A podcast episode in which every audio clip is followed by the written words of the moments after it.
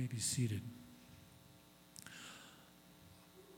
I feel like the Lord's given me a message today. We, it's, it's on rest. We were talking about the Shabbat rest a couple of weeks ago and how God, in His incredible wisdom, He sets things in place from the beginning.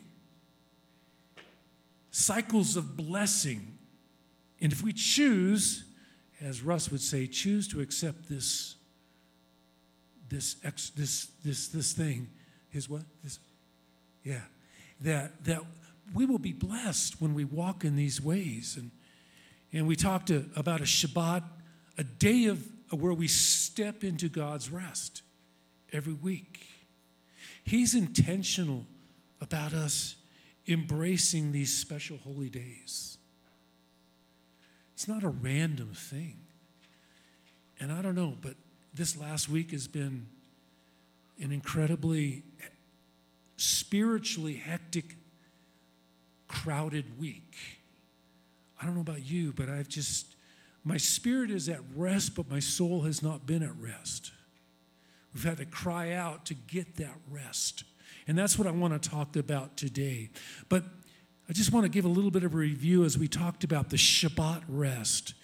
God says every week to observe and to remember. And when we do that, when we take this time, and I see Shabbat as a time of coming together, it's a time of celebration. It's a time of celebration where we, and we, it's a time where we also celebrate the new identity that He's given us. It's a time where we celebrate being in a new family. Amen. It's a time of where we recognize and we and we realize that that He has broken this the power of sin in our lives. It's also a time where we, we are re- reminded of our destiny and that we have a destiny and a hope and a future that is guaranteed and eternal. He calls us every Shabbat day to rehearse an eternity with Him. But it's our choice to enter in if we want to take that assignment or not. I choose to enter into that day of rest. It's also a day where we physically need to be restored. We're not supposed to work seven days a week 24 hours a day, seven days a week, 365 days a year. Yes, God's called us to work, but not to burn ourselves out. It's like that bow that I was talking about last week. The archer relies upon that bow, but if it's stringed taut all the time, it loses its flexibility, it loses its purpose. So God calls us to that Shabbat rest to be restored and strengthened for the battles ahead. Today I want to talk about something else, a different kind of rest. I call it a dominion rest, although it's not, that term is not in the scriptures, but it's a different rest than the Shabbat day of rest. It's a place of rest. It's a place of rest where we enjoy our personal promised land. You know, in the scriptures, in Hebrews chapter 4, it talks about the rest of God, and it mentions two specific rests. And the Greek word is one of them is katapausis, katapausis, which is a dwelling place or an abode, a dwelling place or an abode. That's in verses 1 through 3 of Hebrews chapter 4. A dwelling place. And then later on in that same chapter, it talks, it uses another term for rest, sabbatismos, sabbatismos, which is, sounds more like Sabbath rest. And that's exactly what it means a day of rest. So there's a different rest. There is the, a place of rest, an abode of rest, and a day of rest. God calls us into a place of rest. And that's what I want to talk about today. Just like he called the children of Israel into a place of rest. We see this in Joshua chapter chapter 21 verse 43. They'd wandered in the wilderness and then they blew it. Remember they blew it. They didn't go in. And God said, I'm giving you this land, but they didn't go in. And they wandered for 40 years until that generation died off. But in Joshua 21, they're getting ready to enter. That generation has died off. And it says, So Adonai gave Israel the entire land that he had sworn to give their fathers. They took possession and settled in it. Then Adonai gave them rest on all sides. That's that place of rest. Just as he had sworn to their fathers, not one man of all their enemies withstood them, for Adonai gave all their enemies into their hand. So he gave them a place of rest. And then we see this in David. In 1 Chronicles chapter 22, verse 18. Is not Adonai your God with you? Is not Adonai your God with you? Is he living inside of you? He is risen. He is risen. He is risen indeed. Has not Adonai your God with you? Has he not given you rest on every side?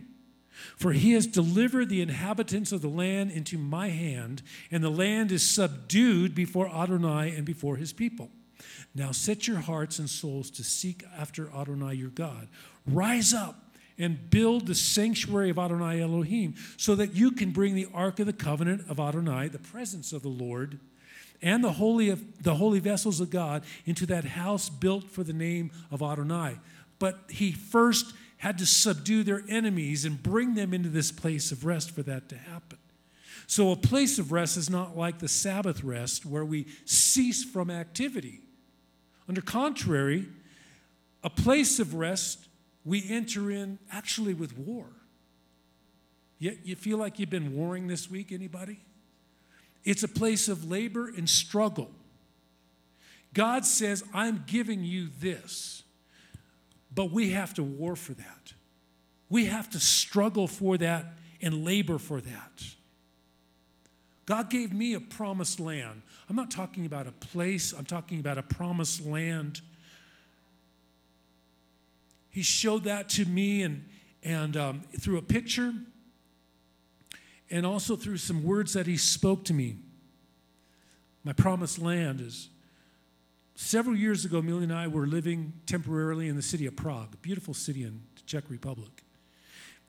And it's a city that straddles a river, and there's bridges all over that city, beautiful bridges. There's one bridge in particular, it's called the Charles Bridge. Anybody ever been to the Charles Bridge? Seen the Charles Bridge? It's beautiful. And um, interesting thing is, there was a couple that we were called to minister to. They were totally, they, God had called, they were leaders of the church in Bulgaria, but they were fried, totally fried. The wife was catatonic for a couple of weeks, could not even get out of bed, could not talk. And the Lord spoke to us and said, Come to where we were, Millie and I, and get on a 30 hour bus ride. Now, the Lord tells this tells us to tell these people who are fried, get on a 30 hour bus ride from Sofia, Bulgaria to come to where we are. And they did because the Lord was speaking to them. They came and we ministered for at least two weeks, every single day, with a husband and wife, and God brought such healing. And then they wanted to renew their wedding vows. And so the Lord made it very clear we're to go to that bridge, the Charles Bridge, and that's where we're going to renew these the wedding vows. We did, it was beautiful. And this is, this is like 20 years ago, and God has blessed this couple, Peter and Anelia. They're just like our kids, and God has used them mightily in the last 20 years. But when we were on that bridge, the Lord spoke to me. He says, You're a bridge. See, that's my promised land. A bridge connects two pieces of land separated by water. A bridge is a connector. God has called Millie and I to be that. That's our promised land, to be connectors. To be connectors between the, the Messianic Jewish body here in, in the United States with the Messianic Jewish body in Israel. That's our heart. But also a bridge with the church here in this area, too. God's called us to be a bridge so that people can walk freely. It's freely, you come onto the bridge and you leave that bridge. It's, it's a free place. It's also a place you get walked on, too. That's what bridges, they, they are walked on, you know. But that's my promised land. That's what God has called us to, is to be a bridge. And he spoke something else to me. And this is what I mean talk about your promised land is whatever God has given you as your purpose, your destiny, your calling. He spoke to us years ago, even before we came to Colorado. And he said, Your job description for the rest of your life is create a place for my presence. Create a place for my presence. That's your job to be a bridge and to create a place for my presence. That's my promised land. Yes, I love Israel. We have a calling to Israel, but my promised land is to create a place wherever I am for his presence. That's my promised land. What's your promised land? But to enter into that place, enemies have to be defeated. You see, you have an enemy he does not want you to take possession of your land. He will do everything. He will lie to you. He will put obstacles up. He will bring shiny objects into your life to detract you from entering and taking possession of your promised land. They have to be defeated. There's no compromise with the enemy of your souls. He will try to occupy, and once you take that inheritance, he will not give up. He will try to occupy your inheritance. And you have to remind him on a regular basis no, this is what God has called me to do, and you are a trespasser. You have no right, you have no authority in my life any longer. We have to do that. That's our job, is to, that's how we fight that's how we struggle when God gives us. We walk into that, but we have to possess that by casting out the enemy. If he's not physically removed totally, even after we've secured that promised land, he will attempt to come back in. Anybody identify with that? Anybody have their destiny, destiny stolen that you're, you, you got to get that back from and take that back. You have the authority. So I'm talking about rest, and yet I'm talking about a battle that we're in. We were doing battle today, guys. We were doing battle in here today. That's what I mean. We have a, a promised land, as we have a calling as a congregation to speak life and to be light. But we have to battle because we have an enemy. How do we lose our rest? Turn to Psalm 95. We're going to go a few minutes longer today, but that's okay because that's pretty normal.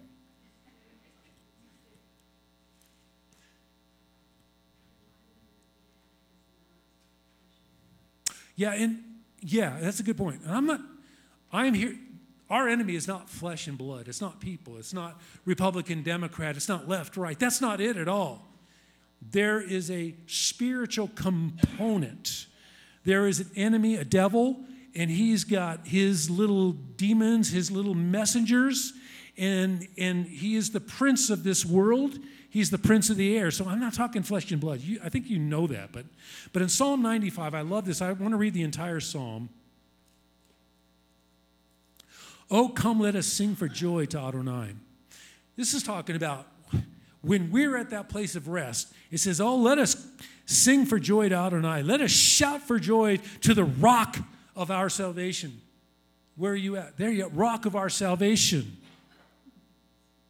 Let us come before his presence with thanksgiving. Let us shout joyfully to, to him with songs, for Adonai is a great God and a great king above all gods. In his hand are the depths of the earth. The mountains speak, the mountain peaks are his also. The sea is his, he made it, and his hands formed the dry land. Come, let us worship and bow down.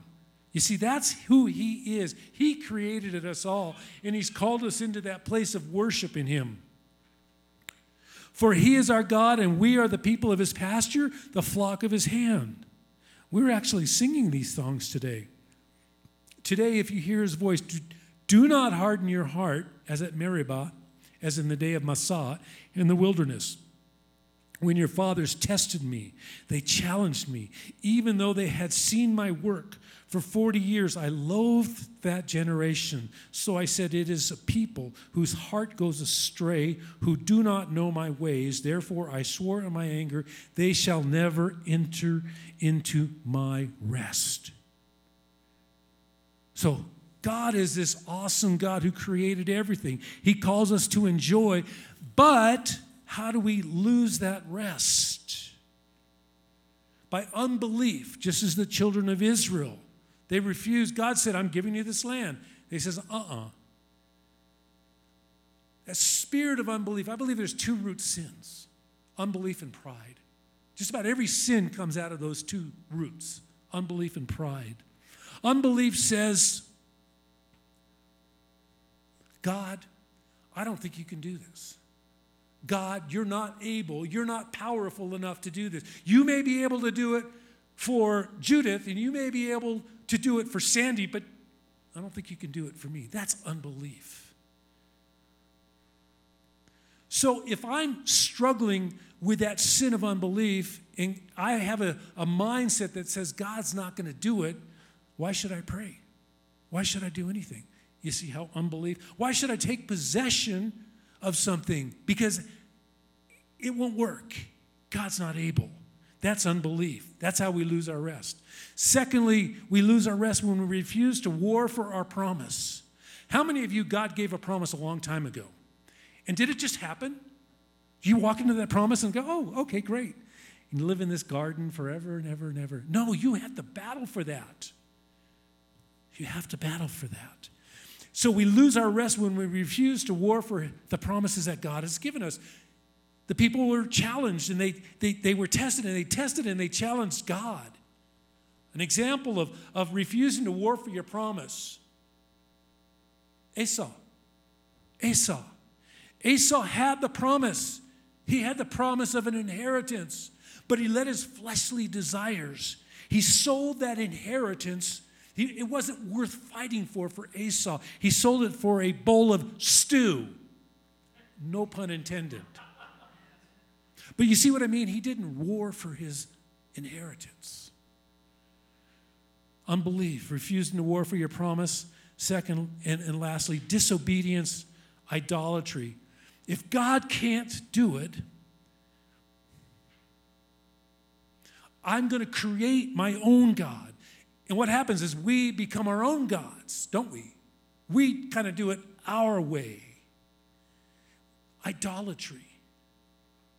And God says in, in the word in De- Deuteronomy chapter 28, first of all, the beginning of that chapter is awesome. It says, These are the blessings. These are the blessings. When you do these, you will be blessed. You will be blessed when you come in and when you go out. Wherever you go, whatever you do, whatever you put your hands to, you will be blessed.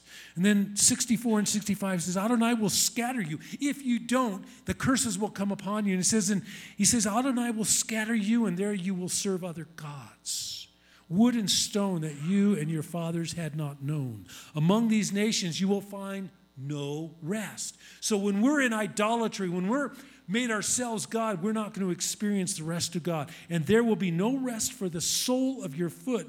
But there, Adonai will give you a trembling heart and failing eyes and a despairing spirit. This is the result of the curse. Lack of rest is a curse. A place of dominion and rest, and a time of Shabbat.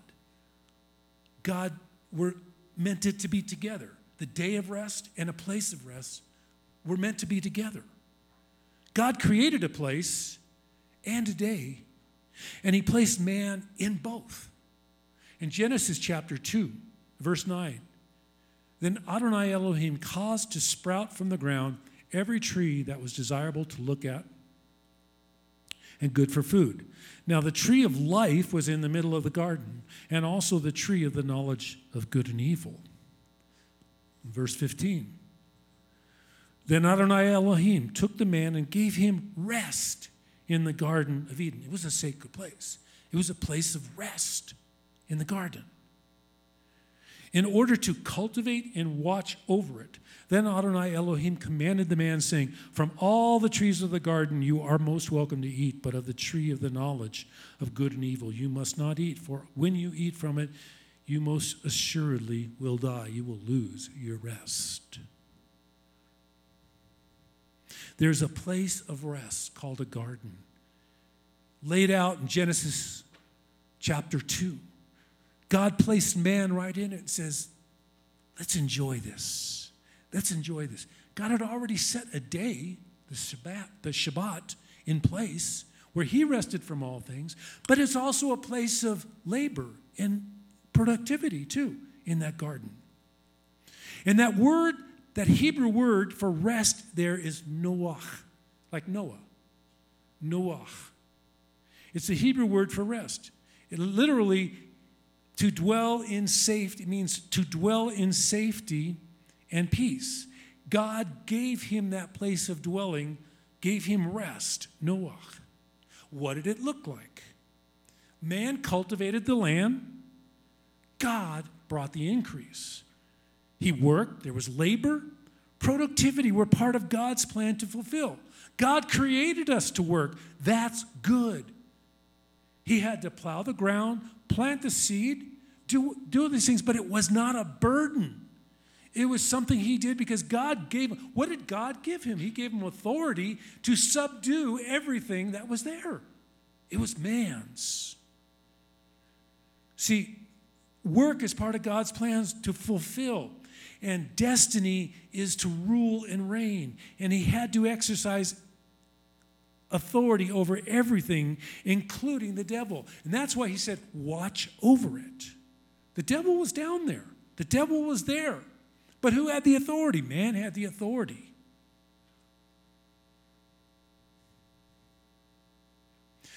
To secure that relationship, to, ins- to secure that inheritance that God gave man, he had to drive out and keep the devil out from the garden. Don't even entertain a conversation with him. See, when we agree with the enemy, when we agree with the enemy, it leads to compromise. When we compromise, eventually we lose our inheritance. And what happened was man entered into an agreement with the devil and lost his place of dominion. Yeshua had to come to win that place back of dominion. And so, what was a joy to work before, what was pleasant, it was not a burden. Now it becomes a burden to work. The land has become cursed. But God, through Yeshua, is calling us back to that place of rest. He's calling us place back to that place of dominion rest. That's why Yeshua came. From that moment in the garden where Adam and Eve took of the fruit, the plan was set in motion. At the right time, Yeshua was to come and strip that authority back from the enemy, which was given to him by us, by man. And you say, Well, it wasn't me, I wasn't there. Yes, we were in Adam. The scriptures say, In Adam, all die. That's why we had to be rescued, and Yeshua at the right time had to come to win that back, that place of rest back. Turn to Hebrews chapter 3.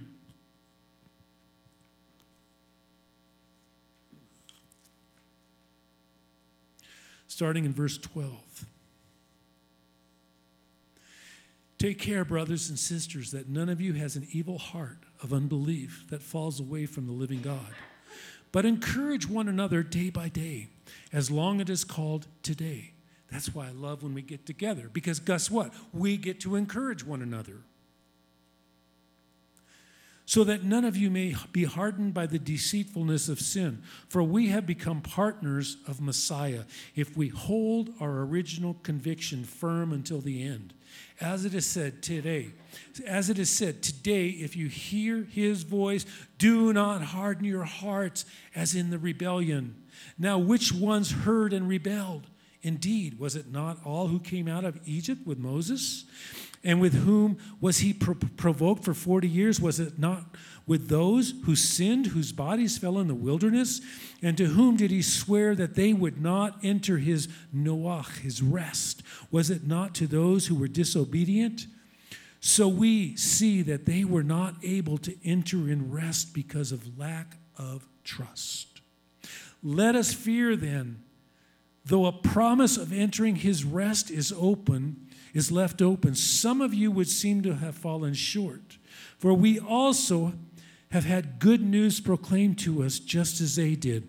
But the word they heard did not help them because they were not united with those who listened in faith. Unified with those who listened in faith.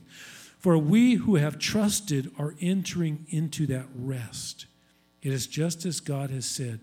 So in my wrath I swore they shall never enter my rest, even though his works were finished since the foundation of the world. we enter into that dominion, that place of rest through our work, which is trusting. We trust that Yeshua will do what he says. We enter the Sabbath rest through his work. So, see how they come together? We enter place of rest when we trust, doing what God's called us to do. So that when we enter into the Sabbath, it's through his work and also Yeshua's finished work at the cross that we can enjoy him. His finished work through Yeshua. This is how they work together. Israel turned back at Kadesh Barnea from that dominion rest. God had given him a promise of the land. Numbers chapter 13, we read this sorry story. It's tragic. Verse 26 They traveled and returned to Moses after the spies had been sent into the land. And the spies were the one from each tribe, and they were the best of the best. These are the cream of the crop. These are the SEAL teams. They went in to spy out the land. And they traveled and returned to Moses, Aaron, and the entire community of Bnei Israel at Kadesh in the wilderness of Paran. They gave their report to them and the entire assembly. So they, they went and they saw and they came back with a report. Verse uh, 32 They spread among Bnei Israel a bad report about the land they explored, saying, Whoa, the land through we passed to explore devours its residents. All the people we saw there, they're, all the people they saw there were men of great size. What eyes, what kind of eyes were they looking at, looking through? What kind of eyes were they looking through? Not of the kingdom, that's for sure. Fleshly eyes. They were looking at things like out of just flesh and blood eyes. They had forgotten the promise that God gave them. We also saw the Nephilim. The sons of Anak are from the Nephilim, and we seemed like grasshoppers in our eyes as well as theirs. We just looked tiny and small, incompetent, inferior, not strong enough compared to those guys. And that's the message that they brought back. They forgot the promise of God. They saw through earthly eyes, worldly eyes, and not the eyes of the king, kingdom, not eyes of faith. God had already said, I'm giving you this land.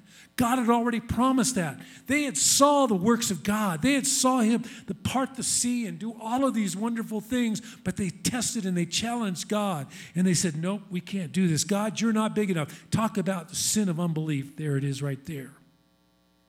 And guess what? The majority rules. But God was not part of the equation. And when God gives you an impossibility, how many feel like they've ever received an impossible promise of God? Okay? We all have that tendency to do what they did and say, Man, I'm like a grasshopper. There's no way, except here's the problem.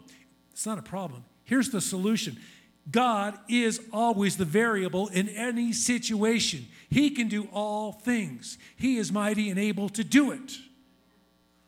Whatever crisis is going on, and today we're in the midst of several crises, God is the, the variable. God is the one we cry out to. It's not an issue of left or right, which party, which political party at all. It's what God is saying and putting our trust in what God is saying. So, how do we maintain our rest in the midst of a national, a global meltdown? And we've all seen a global meltdown in the last three or four months through the virus, through the violence that's racked this country in the last couple of weeks. Tammy, why don't you get ready for worship? And I want to go back to the two trees first heard a teaching on, on these two trees, and you've heard all, you've all heard teachings on the two trees many, many years ago. I believe that they're, they're actually, I think there were real trees there, but I also believe that there are ways of living. They represent ways of living. They, sources of living our lives out of. The trees represent a source of our living, where we get our, our, our very substance from. How do you know which tree you're living in? I built a tree house in the tree of the knowledge of good and evil. How do you know what tree you're living in? You know, it's pretty obvious if I'm feeling anxious about a lot of things, if I'm feeling fearful about many things, confused, disoriented, depressed, those are not life giving emotions, are they? They're not life giving sources. That's not the tree of life. How do we know which tree we're living out of? The tree of the knowledge of good and evil. It's not the tree of good and evil. Many people just think it's good and evil. Well, it sounds good. I will know good from evil. It's the knowledge of good and evil. And God says, and He makes it very specific. As a matter of fact, it's the first Torah He gives to man. I'm placing you in this. I've given you a place of rest for you and I, a place to enjoy. And there's two specific trees He mentions. He says there's the tree of life. Enjoy it as much as you want. There's also the tree of the knowledge of good and evil. He said, Don't eat on it. The day that you eat of it, you will surely die. Those words are still valid today. When we eat out of the tree of the knowledge of good and evil, there's a death that takes place depression, fear, anxiety. We lose focus. We are talking about refocusing. We need to refocus on the tree of life in the middle of the tree. In Genesis 3 6, we see the fruit of the tree. I'm not going to get into my theory about the fruit, it just wouldn't. I have a theory, but it's not important right now. I don't believe it was an apple. In Genesis chapter 3, verse 6, it says, Now the woman saw that the tree was the tree of the knowledge of good and evil was good for food and that it was a thing of lust for the eyes and that the tree was desirable for imparting wisdom. Sounds good. But what it is it, that tree looks great but it appeals to the, my fleshly appetites.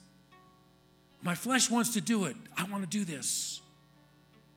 It, it, it's lust for the eyes. And what is lust Lust is a passionate or overmastering desire or craving where my self control is subverted or removed. Lust is when I'm just so totally, I'm not able to control myself any longer. That's what lust is.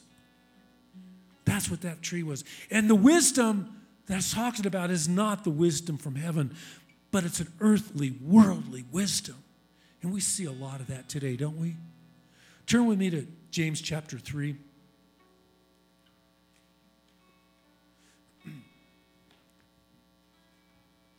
James chapter 3, verse 13. Who among you is wise and understanding? By his good conduct, let him show his deeds in the gentleness of wisdom. But if you have bitter jealousy and selfish ambition in your heart, do not boast and lie against the truth. This is not the wisdom that comes down from above, but is earthly, unspiritual, demonic. You see, there is a wisdom that sounds good, but it's earthly, unspiritual, and it's demonic. We're surrounded by that kind of wisdom today. Decisions are being made for our lives every day based on that wisdom. For where jealousy and selfish ambition exist, there is disorder in every evil practice.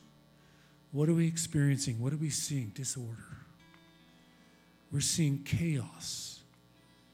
We're seeing the love of many is growing cold. When there's godlessness, it leads to lovelessness. But the wisdom that is from above is first pure, then peaceable, gentle, open to reason. That's why I love what Bill shared last week. It's peaceable, peaceable. It is gentle, open to reason, full of mercy and good fruits, impartial, not hypocritical and the fruit of righteousness is sown in shalom by those who make shalom. So it compares, there's a contrast between earthly wisdom, which is demonic, and the wisdom from heaven. Earthly wisdom is like this you have to know what's right or wrong. You're not going to be at peace unless you know what's right or wrong, what's good or bad.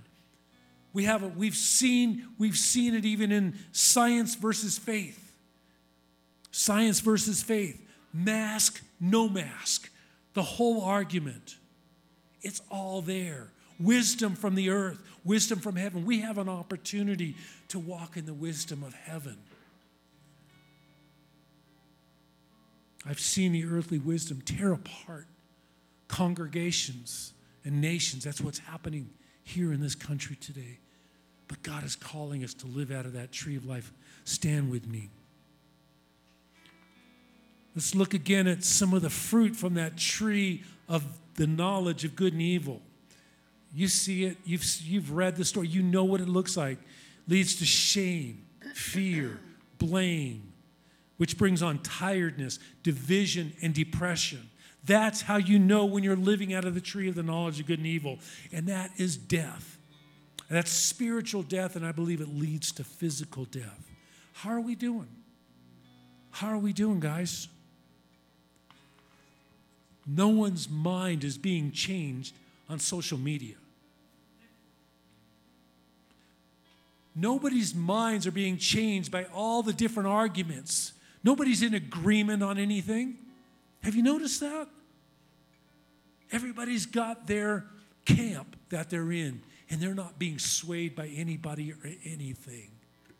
And there are facts. There's, there's facts on both sides of every argument. But God has called us to live out of another tree, a tree of life. This is how we obtain, how we eat this fruit. Father, what will bring life into this situation? Father, show me, speak to me. That's why we cry out to heaven. What will bring life to somebody else in this situation? Sometimes you got nothing else to say, but He is risen. Maybe that's all we got. Revelation chapter 22, verse 2. We revisit those trees. Revelation 22, verse 2 says, On either side of the river was a tree of life, bearing 12 kinds of fruit, yielding its fruit each month. And I love this part. And the leaves of the tree were for the healings of the nations. I tell you what, the tree of the knowledge of good and evil doesn't bring healing to anybody, but the tree of life brings healings to nations. Verse 14 of Revelation 22 How fortunate are those who wash their robes. This is a picture of consecration. God has called us to be his children. We're his bride, preparing herself for the bridegroom. Consecration. There is no other God. We're not looking at any other false lovers. So they that they may have the right to eat of the tree of life and may enter through the gates into the to the city. What happened when Adam ate from the tree of the knowledge of good and evil. They were forced out of the garden because now they had never ending life, but they were eating from the wrong tree, and God couldn't have that. See, but God brings us through to Him, the tree of life, where we have eternal life, not never ending life, but eternal life, which is never ends but it's with Him. And now we have the freedom to eat from the tree of life. Those are the ones who may enter through the gates in the city, outside of the dogs and the sorcerers, and the sexually immoral, and the murderers, and the idolaters, and everyone who loves and practices falsehood. How do we, what is the fruit of the tree of the life? Father, what will extend your kingdom? What will bring peace into this situation, whatever situation you find yourself in? Oh, I know what it'll be more argument, more debate. That'll work. No, it won't. My opinion doesn't amount to anything. More disunity. How can I love others? Father, this is what the the fruit of the tree of life looks like. How can I love others and pray in the midst of a crisis? Yeshua speaks about that, and I'm almost done. Hang in there. I know this is, but that's okay. Yeshua speaks into this in the sermon, the Torah from the Mount in Matthew chapter 5. How can I love others? By being poor in spirit. He loves and blesses those who mourn, who, are, who grieve with others. He blesses those who walk in humility, those who are meek. He blesses those who are hungering and thirsting for righteousness, for they will be filled. He blesses those who are merciful. He blesses those who are pure in heart and those who are peacemakers. And yeah, you're going to be persecuted when you live like that, but that's where the blessing is. So we can experience peace and know good by being in intimate relationship with He who is perfectly good. We don't need to eat from the tree of the knowledge of good and evil to know what good is and what evil is. When we are eating and sustaining ourselves from the tree of life, we're in intimate relationship with He who is perfectly good. I just want to finish with this. And just, just, just close your eyes and receive these words from Paul in Philippians chapter 4. And then we're going to close the service. Rejoice in the Lord always. Again, I will say, rejoice. And by the way, Paul is in prison when he's writing this. Let your gentleness be known to all people. The Lord is near. Do not be anxious about anything, but in everything by prayer and petition with thanksgiving. Let your request be known to God, and the shalom of God, which surpasses all understanding, will guard your hearts and your minds in Messiah Yeshua. Finally, brothers and sisters, whatever is true, whatever is honorable, whatever is just, whatever is pure, whatever is lovely, whatever is commendable, if there is any virtue and if there is anything worthy of praise, dwell on these things.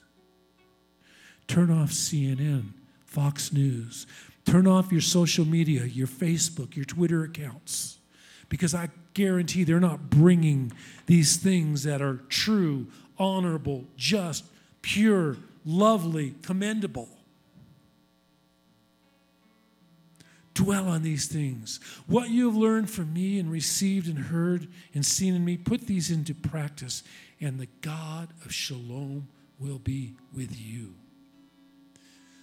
May the God of shalom be on you, in you, and may he live his life through you. B'Shem Yeshua HaMashiach. Amen. Why don't we stand and just close with a, a